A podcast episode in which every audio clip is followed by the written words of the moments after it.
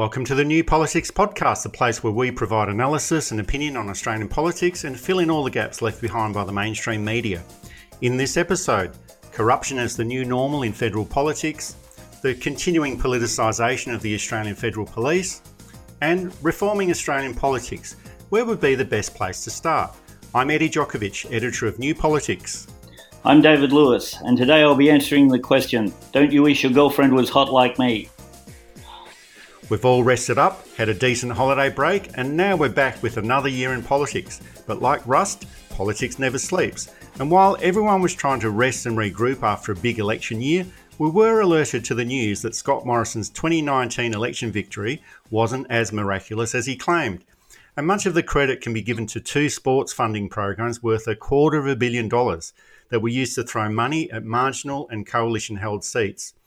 There were two programs the Community Sport Infrastructure Program, worth $100 million, and the previously unheard of Female Facilities and Water Safety Stream Program, worth $150 million. And in this particular program, there were no guidelines, no tenders, no application form. It was just a slush fund used for political purposes. The Morrison government has become one of the most secretive governments in federal history and it's also a government where no one seems to take any responsibility for their actions. Is this sort of behaviour acceptable in a supposedly open and democratic system? Democracy needs transparency. Ultimately, it's the voters who decide who gets to run the system. And the voters can't do that properly if they're not informed properly. And it's that simple. Democracy is built on pillars of honesty, of transparency, of communication, of fairness. Some of these concepts are adjustable. What is fair to some people might not be fair to others, and you can't please everybody all the time. But the Australian federal system ran for 110 years or so, using most of these being fairly open, fairly honest, and fairly open communications. It hasn't been completely open communications the whole way through. I don't, I don't want to say that it was this golden age of uh, democratic probity before 2013, but things got worse since then. Now, governments of all persuasions will use incumbency and any action or program to gain a political advantage. It has always been like that. That's the nature of politics, and we've come to expect that. But I think if we just keep saying that all sides of politics do it, so that's okay, it just means that this type of corrupt behaviour will continue to occur and all sides of politics will be let off the hook. There was that infamous whiteboard affair from 1993. That's where the Labor sports minister at the time, Ros Kelly, she allocated $30 million of grants to marginal seats, and the only documentation that existed was a list of grant allocations on her office whiteboard. Ros Kelly did end up resigning as minister and then left Parliament altogether. Now, that was 27 years ago, but even adjusting for inflation, this modern day scandal is far, far worse. The government can't just keep suggesting that all sides of politics behave like this. Both of these programs, to the value of $250 million, they need to be investigated. Yes, both sides engage in pork barreling. And both sides have generally done it in such a way that it wasn't blatant. And often it'd be two fairly close claims, one in a safe seat, one in a swinging seat, and they give it to the swinging seat. Doesn't make it right, doesn't make it excusable. And because both sides did it, both sides were wrong. There's no question about that. Uh, I don't think it's been as blatant, and all the evidence pointed to the Prime Minister's office being directly involved. Ros Kelly's whiteboard work came from her department. Now, she may have been directed by the party or the Prime Minister's office or someone else to see what she could do to um, help electoral uh, results. And again, it was right that she resigned, probably right that she left Parliament. These things are not to be tolerated in any way, shape, or form we're seeing now the tolerance of the whole government fairly openly, but not because they wanted to be, but because they couldn't cover their tracks properly, involved in blatantly favouring safe coalition seats and swinging Labor seats. Some of the arguments have come out have been ridiculous, pointed to the fact that Mayo and Warringah's grants didn't return a Liberal member, in that case, uh, Georgina Downer and uh, Tony Abbott both candidates probably could have walked around handing out fifty thousand dollar checks to every to every voter, and they still wouldn't have won in those cases. The Labor seats that won were very close seats, and there was only a handful of seats in it anyway.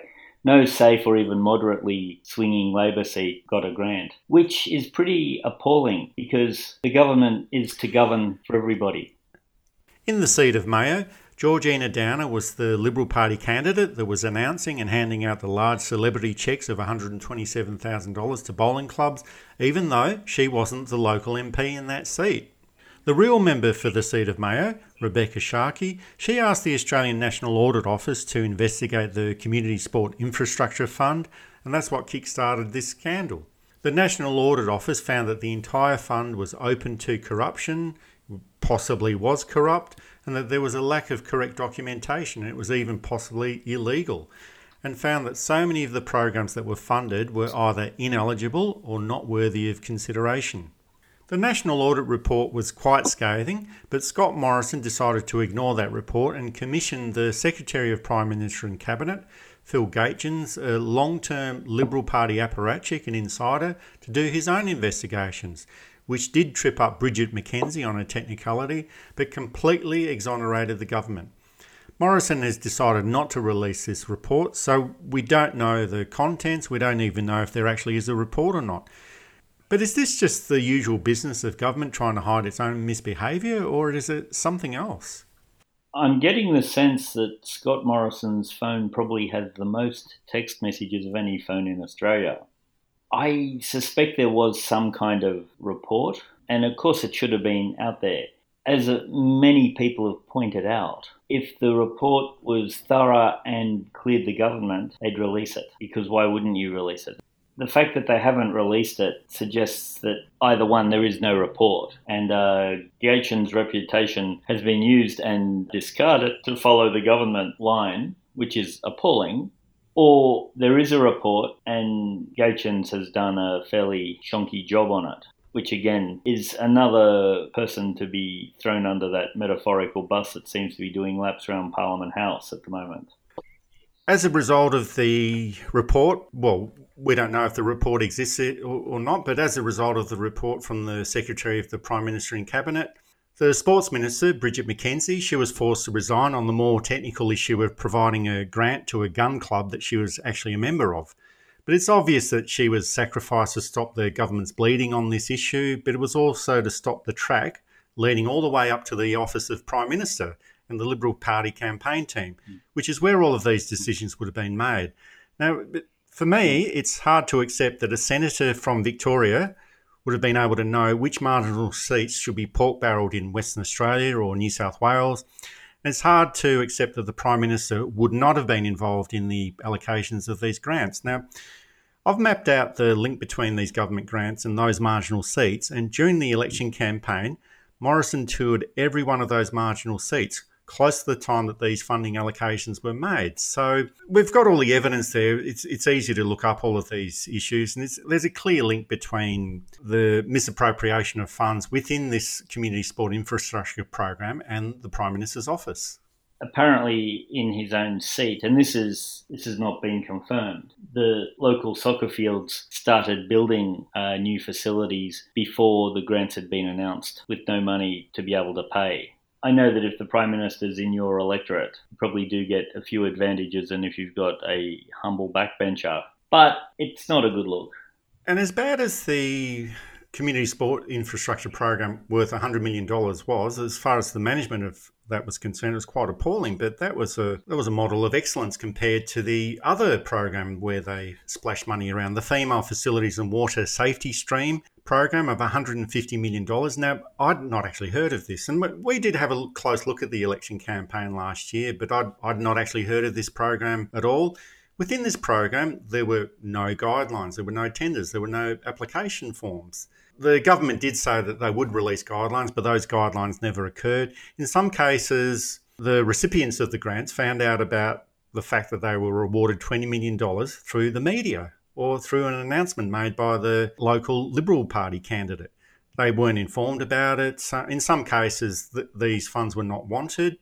$120 million of that $150 million fund, it actually went to the building of 14 pools, and all of these 14 pools were either coalition held seats or in highly marginal seats. There's no checks and balances here. There's nothing at all. There's no indication as to whether these were good projects to fund or unworthy projects to fund. We've just got no idea at all. It was like a, an open ended slush fund where Liberal Party candidates could just nominate whichever place they wanted to fund. And that, that's just not good enough.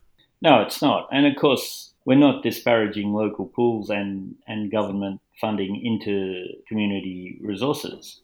But why are some communities more worthy than others? And not far from where I live, there are soccer fields that any time there's even a bit of rain, they flood and they're unusable, uh, but they're in a safe Labor seat. There's an ice rink that needs total renovation. It's in a safe Labor seat. Now, I don't know if they, any of these people applied for grants, but they wouldn't have got them.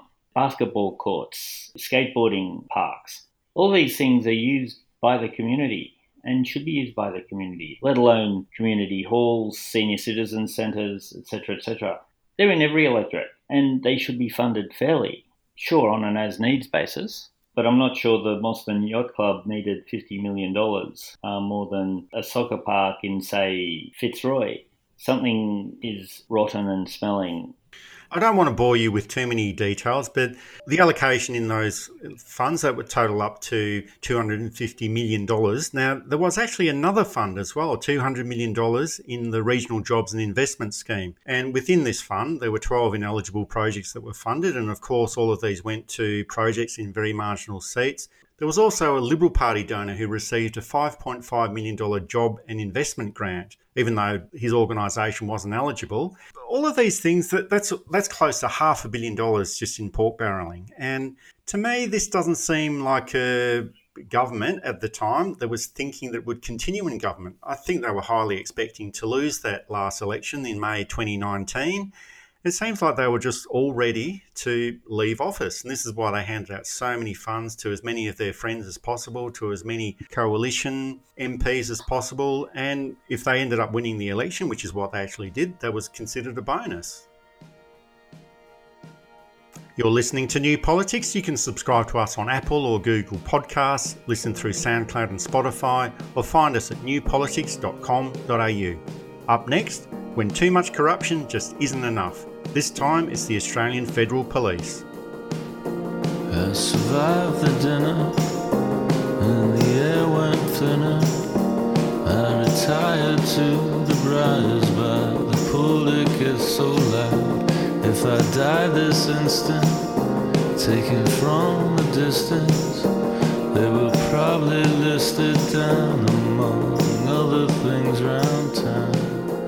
A few weeks after he became Labor leader, Anthony Albanese claimed he hadn't seen any corruption during his time in politics. Now, he's been in federal politics since 1996. Now, he was ridiculed for the comment at the time, but he might be a little bit too close to the action to see this because, from our vantage point in faraway Sydney, we can see that political corruption is rife in Canberra, and barely a day goes by where there isn't any news about another government minister involved in some kind of malpractice that will generally land anyone else outside of politics in jail.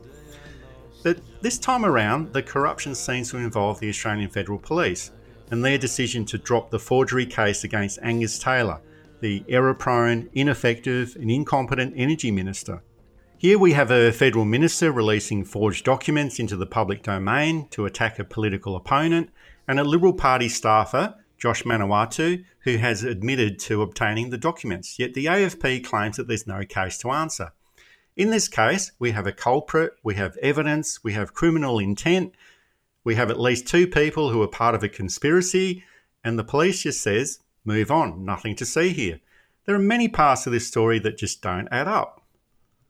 Police services, again, democracy right at the very bottom, and we can talk about all the lofty principles, but right at the very bottom, democracy is built on trust. You need honest law enforcement. You need good laws. Tanya Plibersek was heavily criticised for wanting children to recite the pledge, part of which included the words law abiding, which a lot of early Labor members were not law abiding. They protested, uh, which was against the law. They unionized, which was against the law. But democracy needs to be built on good, just laws. And underneath that, trust. Trust that the institutions are working in the best interests for most people. Trust that the institutions, whether the institution is that of the Prime Minister, that of the Parliament, that of the court system, that of the various government departments, or that of the police and, and uh, justice system are completely impeachable. Now, this is hard. Of course, it's hard. Raymond Chandler said something along the lines of problem with policing is that it requires the very best people, and there's nothing in it for the very best people. And I can see his point. The other thing I think before we go on to criticise is that most serving police officers are very hardworking, honest people doing the very best they can in one of the worst jobs you can have. Police officers see horrors every day that average people just have no idea about and have to deal with these. But a corrupt police force is a real threat to democracy.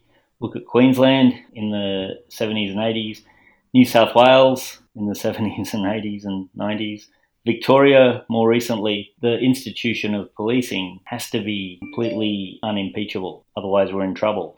And the federal police, since 2013, but really since 1916 when they were formed, has had cozy relationships with governments. Tony Abbott stated, federal police barracks, this is not a good look. The police have to be able to arrest anyone who's broken the law, whether that is me at the bottom of the pile, or the Prime Minister or one of the ministers of the Crown at the top of the pile. And it has to be seen to be impartial and fair and just.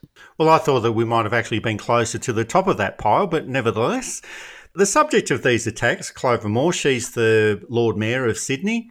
She said that this incident has had a corrosive effect on democracy. Let's listen to what else she said about this incident.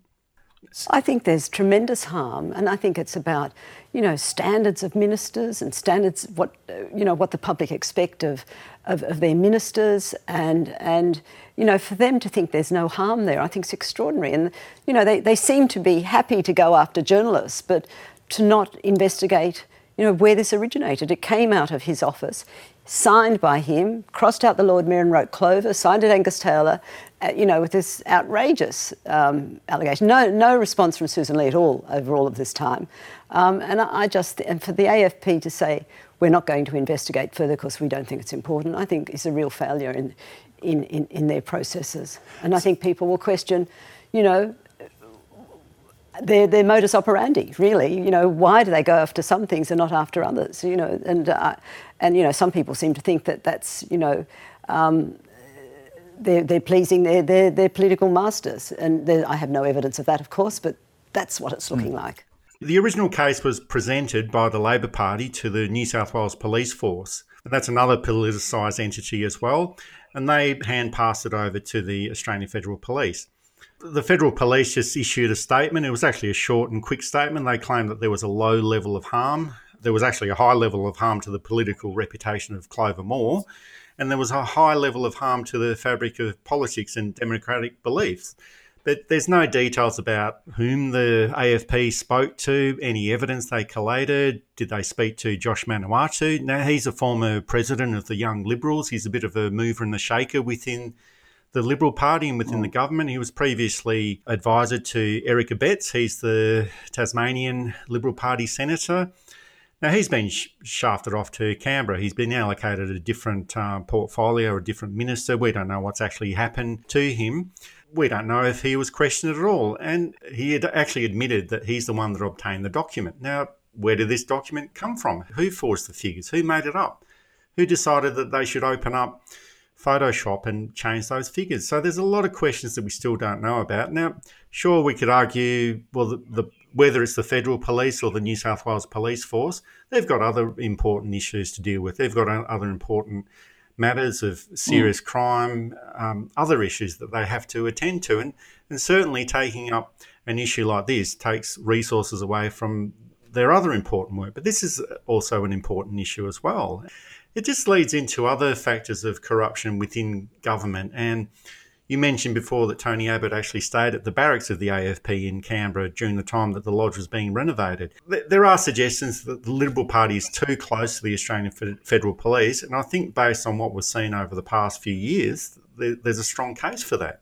Obviously, police officers are allowed to have their own political view. Some will vote Liberal, some will vote Labor, some will vote Green, some will vote National, some will vote One Nation. Provided those views don't impinge on the, the proper performance of their duty, this is perfectly fine. It seems, though, that the political beliefs with some members of the federal police and unfortunately some senior members of the federal police are preventing the proper performance of their duties. It might not be political ideology driving this, it might be um, a politicised public service with the threat of a soft kind of blackmail in terms of are we going to re sign your contract? It might be that the federal police realise it doesn't matter what they do down the process all this time and money going into an investigation that will ultimately be fruitless. And there is the possibility that everyone involved is genuinely innocent. We don't know. Again, this goes back to the notion of transparency.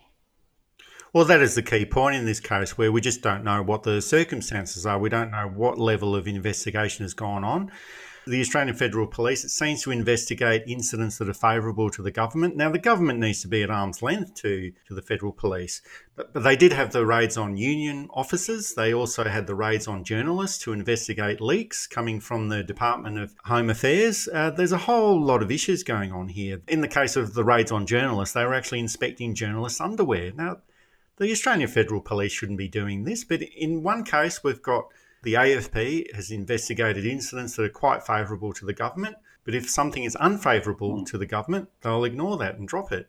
That is not a case of justice being served or being seen to be served. It was interesting that they went after News Corp journalists too, who are generally more favourable to the government uh, than than not. We haven't seen a lot of criticism from News Corp since some of the very good journalists who work there haven't done the same in-depth reporting that they, they had in the past. We're moving dangerously close to some fairly distasteful political systems that Australia has generally not liked. We can point to the Menzies government uh, arresting two journalists in the Bankstown Observer in the 50s over freedom of speech. But this type of thing has become more blatant and obvious and less rare. Uh, the Menzies government did it once in 16 years. Not to excuse it and not to say it was right, but the Abbott Turnbull Morrison government has a higher rate than I think any other government. Whether a minister forged a document or not, or whether someone provided that document to the minister, within the big picture, some people are arguing, well, it's not such a big issue. It's time to move on to more substantive issues. But these are important issues for many people outside of the political system. If a public document that has been forged and been placed in the public domain in such a blatant way, well, we need to find mm. out who's behind it, and then the legal system can decide whether a crime has been committed or not. But the biggest issue is that there are no consequences, no responsibility has been taken, and that, of course, does lead back to the bigger picture. These actions probably explain why the government has been dragging its feet on the creation of a National Crime Commission. It was promised by Scott Morrison in November 2018, and 18 months later, we're still waiting for it. New South Wales is probably the model in that um, ICAC, set up by the, the great Liberal Attorney General John Dowd in New South Wales, passed through by the Liberal Greiner government, had its funding cut severely by the Baird government when uh, members of, of his government started being found in breach of the regulations on corruption, and then cut again by the Berejiklian government for the same reasons. Angus Taylor would be one of the first to go down. Barnaby Joyce probably wouldn't last long. Scott Morrison probably wouldn't last long. They don't want one. You can promise all he likes, but we know that they're not going to put him in. And this is a tragedy. The New South Wales ICAC, that was set up in 1989. Now, it was a very well funded body at that stage, and it was part of an election promise by Nick Greiner, who won the 1988 election for the Liberal Party The problem for them was that it was too well funded. It was doing its job too well. And Nick Greiner himself ended up being asked to appear at the, the New South Wales ICAC and he was actually found guilty of corruption. Now, that was overturned at a subsequent hearing. But as you mentioned before, subsequent governments have always cut back funding for the New South Wales ICAC. So if a National Integrity Commission or if a National Corruption Commission is funded and it does end up being set up by the federal government, probably going to be more in keeping with the current New South Wales ICAC rather than the one that was initially set up in 1989, which was apparently it was too strong at that stage. But the public wants something that is on a much higher level. They, they do want a National Corruption Commission that has teeth. They don't want it to be a toothless tiger that just decides to drop investigations when it's politically convenient. And this will go a long way to restoring confidence in the political system. It's not just justice being done, it's justice being seen to be done in an open and transparent and in a way that if a mistake happens, it can be corrected fairly. Certainly, innocent people get caught up in things that they are innocent of. Guilty people get away with things that perhaps they shouldn't have in all these systems. But if it's there and it's set up properly, a lot less of this happens. Yeah, and to think of someone like Bridget McKenzie, who it seems has taken the fall for being solely responsible but wasn't. A proper independent system would sort this out. Maybe she was, but looking at the outside, the evidence doesn't point that way. You're listening to New Politics. You can subscribe to us on Apple or Google Podcasts, listen through SoundCloud and Spotify, or find us at newpolitics.com.au. Up next, Reforming Australian politics and improving democracy. Where's the first place to start?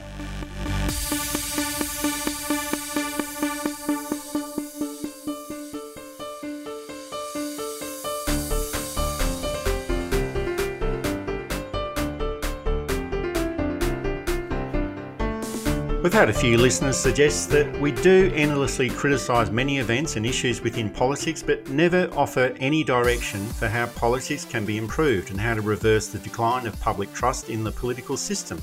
So, today is the day that we talk about how to improve politics in this country. Some listeners did ask us how it would be possible to start a revolution. Now, that's actually an easy one. You need six revolutionary leaders and control of the military and armed forces. But we've decided to start on something much smaller but equally important, and that's the issue of accountability in politics and how to improve parliamentary question time.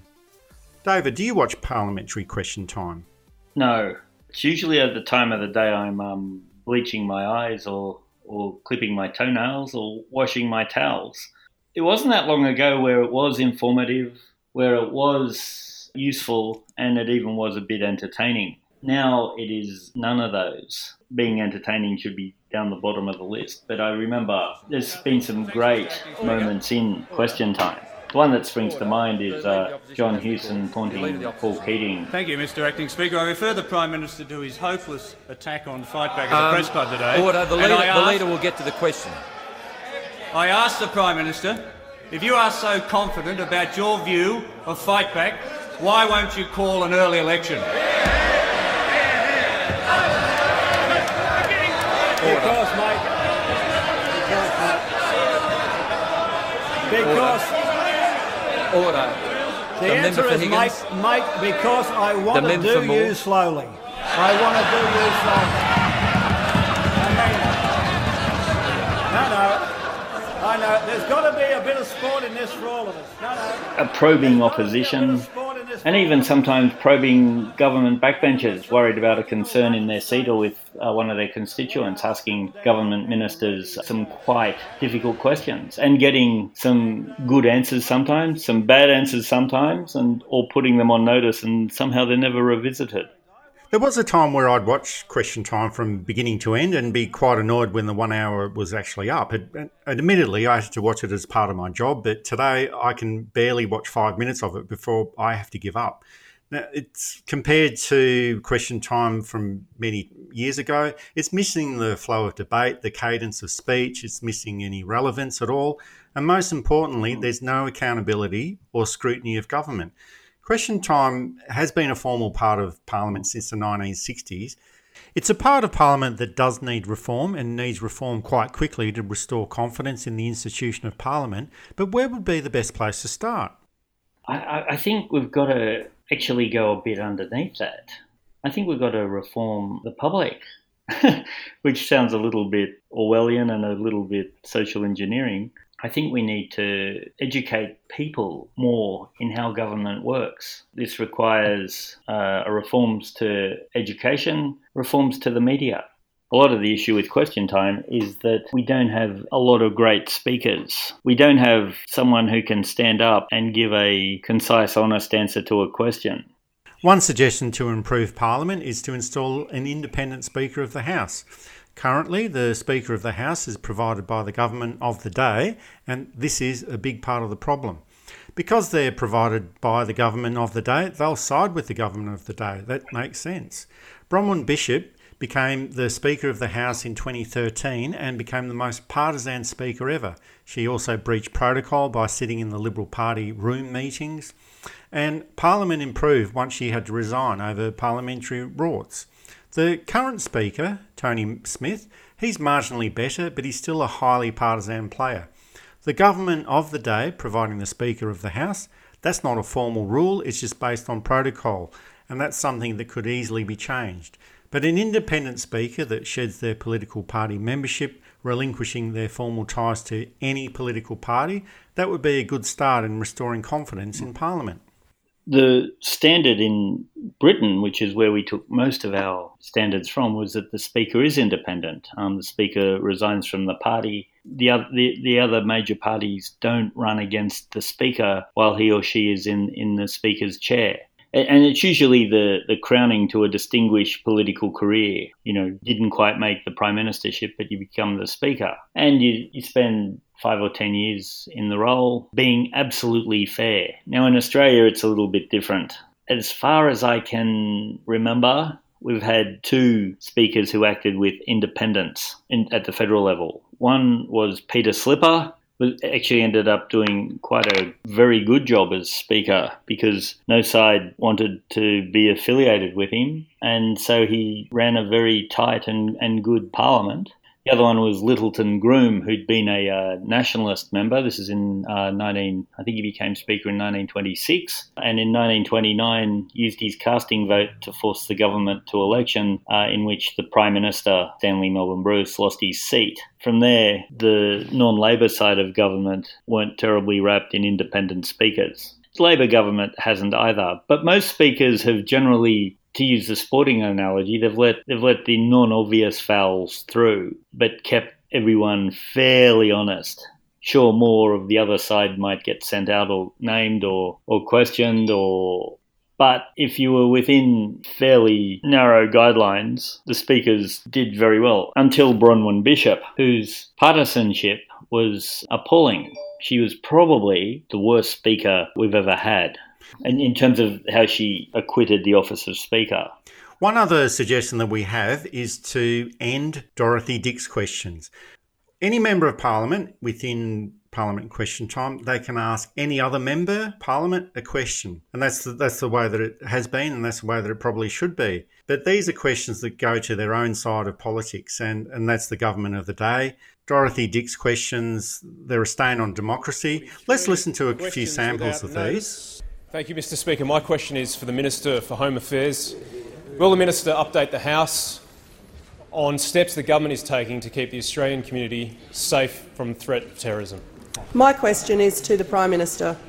Will the Prime Minister advise how the government is getting on with the job of supporting all Australians to realise their aspirations to secure their future? My question is to the Prime Minister. Will the Prime Minister update the House on further action the government has taken this week to deliver on its priorities. Will the Minister outline to the House how the Morrison government is backing Australian women who choose to have more choices about how they live their lives? Will the Deputy Prime Minister update the House in the actions being taken to deliver the government's $100 billion infrastructure program? Will the Prime Minister kindly outline to the House how the government is getting on with the job of delivering its plan to keep Australia safe and secure? Can the Treasurer update the House on how the Morrison government's certain and stable fiscal management is, will keep our economy resilient in the, in the face of future challenges Will the Minister update the House on the Morrison government's approach to setting and meeting our consistent and responsible emissions reduction targets? My question to the Minister for Industrial Relations Will the Minister inform the House of the contributions made by militant unions to political parties in recent years? Is the Minister concerned that law breaking unions are funding the activities of political parties? So these are these are questions that are set up from the government and they ask their own side and it's usually a question that's asked of the prime minister or a senior minister and they use it to talk about how wonderful the government is to score points against the opposition and generally we don't get anything at all aside from glorified speech about how great the government is this has to end. If Dorothy Dix questions can go, that would be a, a massive improvement on quality of question time. I think it is important for backbenchers to ask their own government ministers genuine questions. You know, the government has promised uh, bridge repairs in my electorate. It hasn't happened yet. Can you tell me when it's happening? Sure, we've got it slated for next year. Thanks very much. Although you can imagine that a government backbencher who asks difficult questions of the minister probably isn't in line for a promotion anytime soon. I am not sure any prime minister has said, gee, you really ran me over the coals this week. I, I like that.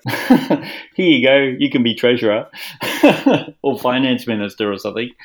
But I think it's good that government backbenchers can ask government ministers proper questions. But yeah, soft questions just fill time and prevent the opposition getting in their question. And one other suggestion that we've also got is that questions from the community come in. Now, there are suggestions that MP, local MPs do ask questions on behalf of their community anyway, but it would be better to have direct questioning from the community. I think that would be a good look for Parliament.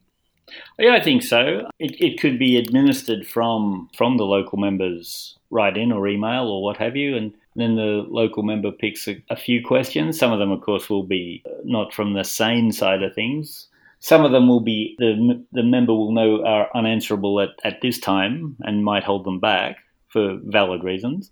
But some of them, you know, there will be a few questions that would do well in question time and allow the local member perhaps access to issues that he or she didn't know I think we've got to really look in question time at making it an efficient amount of time. And maybe there's technological solutions that have to be looked at as well. I'm not quite sure what they could be, but having more community input into Parliament question time, maybe it's not just simply a one hour process in Parliament House. There has to be other ways to include the community. But it seems to me that all sides of politics would have to give up something to achieve a better system. At the moment, it's impossible to see how this could happen. So it seems like you need that combination of a strong crossbench and a hung Parliament for these things to happen.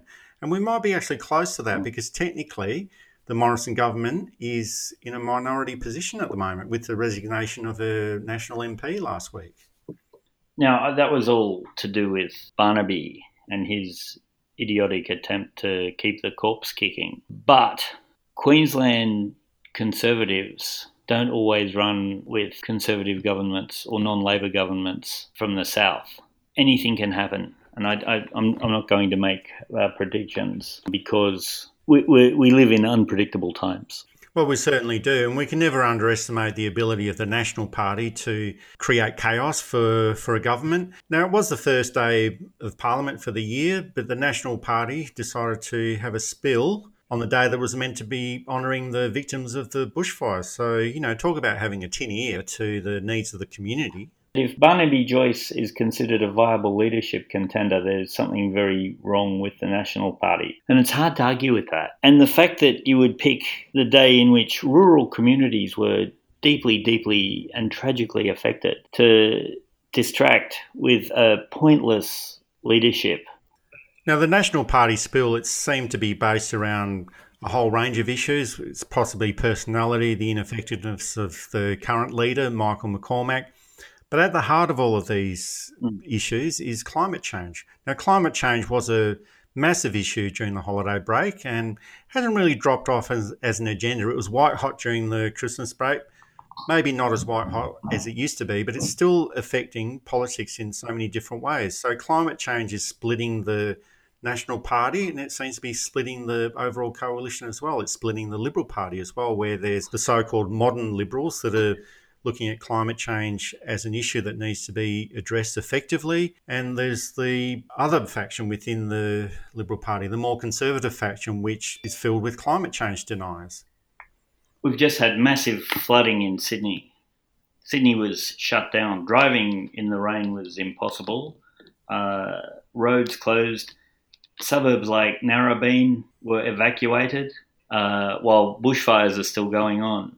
I've even seen people like Andrew Bolt, one of the big coal, uh, pro coal journalists, and members of the Liberal and National Party saying perhaps we need to rethink climate change and its causes. There's been a seismic shift. It's going to be interesting over the next couple of months, and I'm wondering if the, the next election, which is currently slated for 2022, but I suspect will be before then, I wonder if there will be a realignment of parties. The Labor Party has its pro coal people Joel Fitzgibbon, Richard Marles, uh, Anthony Albanese, it seems to me, is in a similar position to Jeremy Corbyn in Britain.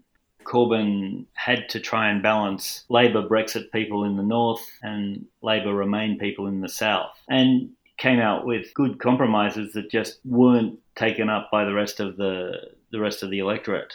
And Labor and coal, of course, uh, at least some of it is to do with the union and the people who work in coal, who are very traditional Labor voters. Well, there does seem to be a distinct schism in politically within the within the community in West Australia and Queensland. They they've got strong mining communities there. Labor holds only 11 out of the 46 seats over there in those two states. But in the rest of the country, it holds 62 seats to 54 seats. So there's definitely a, a, schism that exists there. And it's just a question of how the Labor Party will bridge that gap. Numerically, you can see what they're trying to do, where they're trying to shore up their seat numbers in Queensland and WA. So they have to work out a message that doesn't alienate those people that are that are not from those mining communities and gather support from the people that do live in those mining communities. And it's, it's, it is a difficult ask. it, it is a difficult ask. I think Scott Morrison probably has a similar in that he's, he's got the type of voters in places like Warringah and, and uh, Bennelong and Wentworth who are very much concerned with climate change. Of course, Warringah is held by an independent, but you can bet it's a seat that they want to win back. And they don't want to lose Wentworth again. Toorak's another one. You know, the inner, those inner city seats, but also seats in which mining and coal mining is a part of the economy that are currently have, have Liberal members. Both sides, I think, will go through a realignment. We're almost at the end of this month's podcast, but just a few housekeeping items before we go. This is our third year of the podcast, and we have around 3,000 listeners for each episode. So, a big thank you to all of our listeners keep listening and keep sending through ideas for the program. And I've checked the stats, and we have listeners from all over the world Australia, of course, the former European state of the United Kingdom, America, Eastern Europe. And I noticed that there's a small band of listeners from your old hometown of Dubbo in regional New South Wales. Hello, everyone. And there's also our new book, Divided Opinions, which we released a few weeks ago. It's already become a number one bestseller on Amazon. It's the wrap up of the 2019 year in Australian politics and it's available in ebook and paperback format. And if you're not keen to support Jeff Bezos over at Amazon, it's also available through a wide range of online bookstores. Full details are on the New Politics website.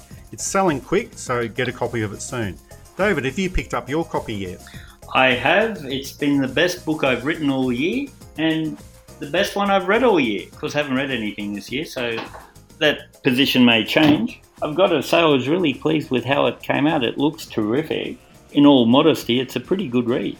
It's only the first part of the year, so there'll be other books. Maybe we'll end up putting out another book by the end of the year, but let's see how this year goes. Yep, for sure. That's it for this New Politics podcast. Thanks for listening in. And you can continue the conversation at our website, newpolitics.com.au. I'm Eddie Jokovich. Thanks to everyone, and it's goodbye to our listeners. I'm David Lewis. We'll see you next time.